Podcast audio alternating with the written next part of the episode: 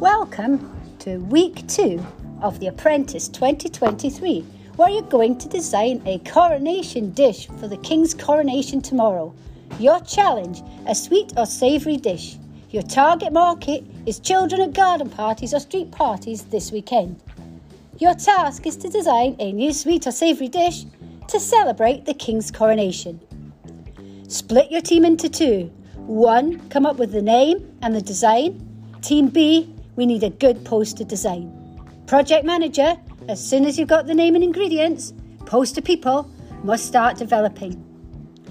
At 2:50 today, a questionnaire will be sent to all staff and they will vote for their favourite.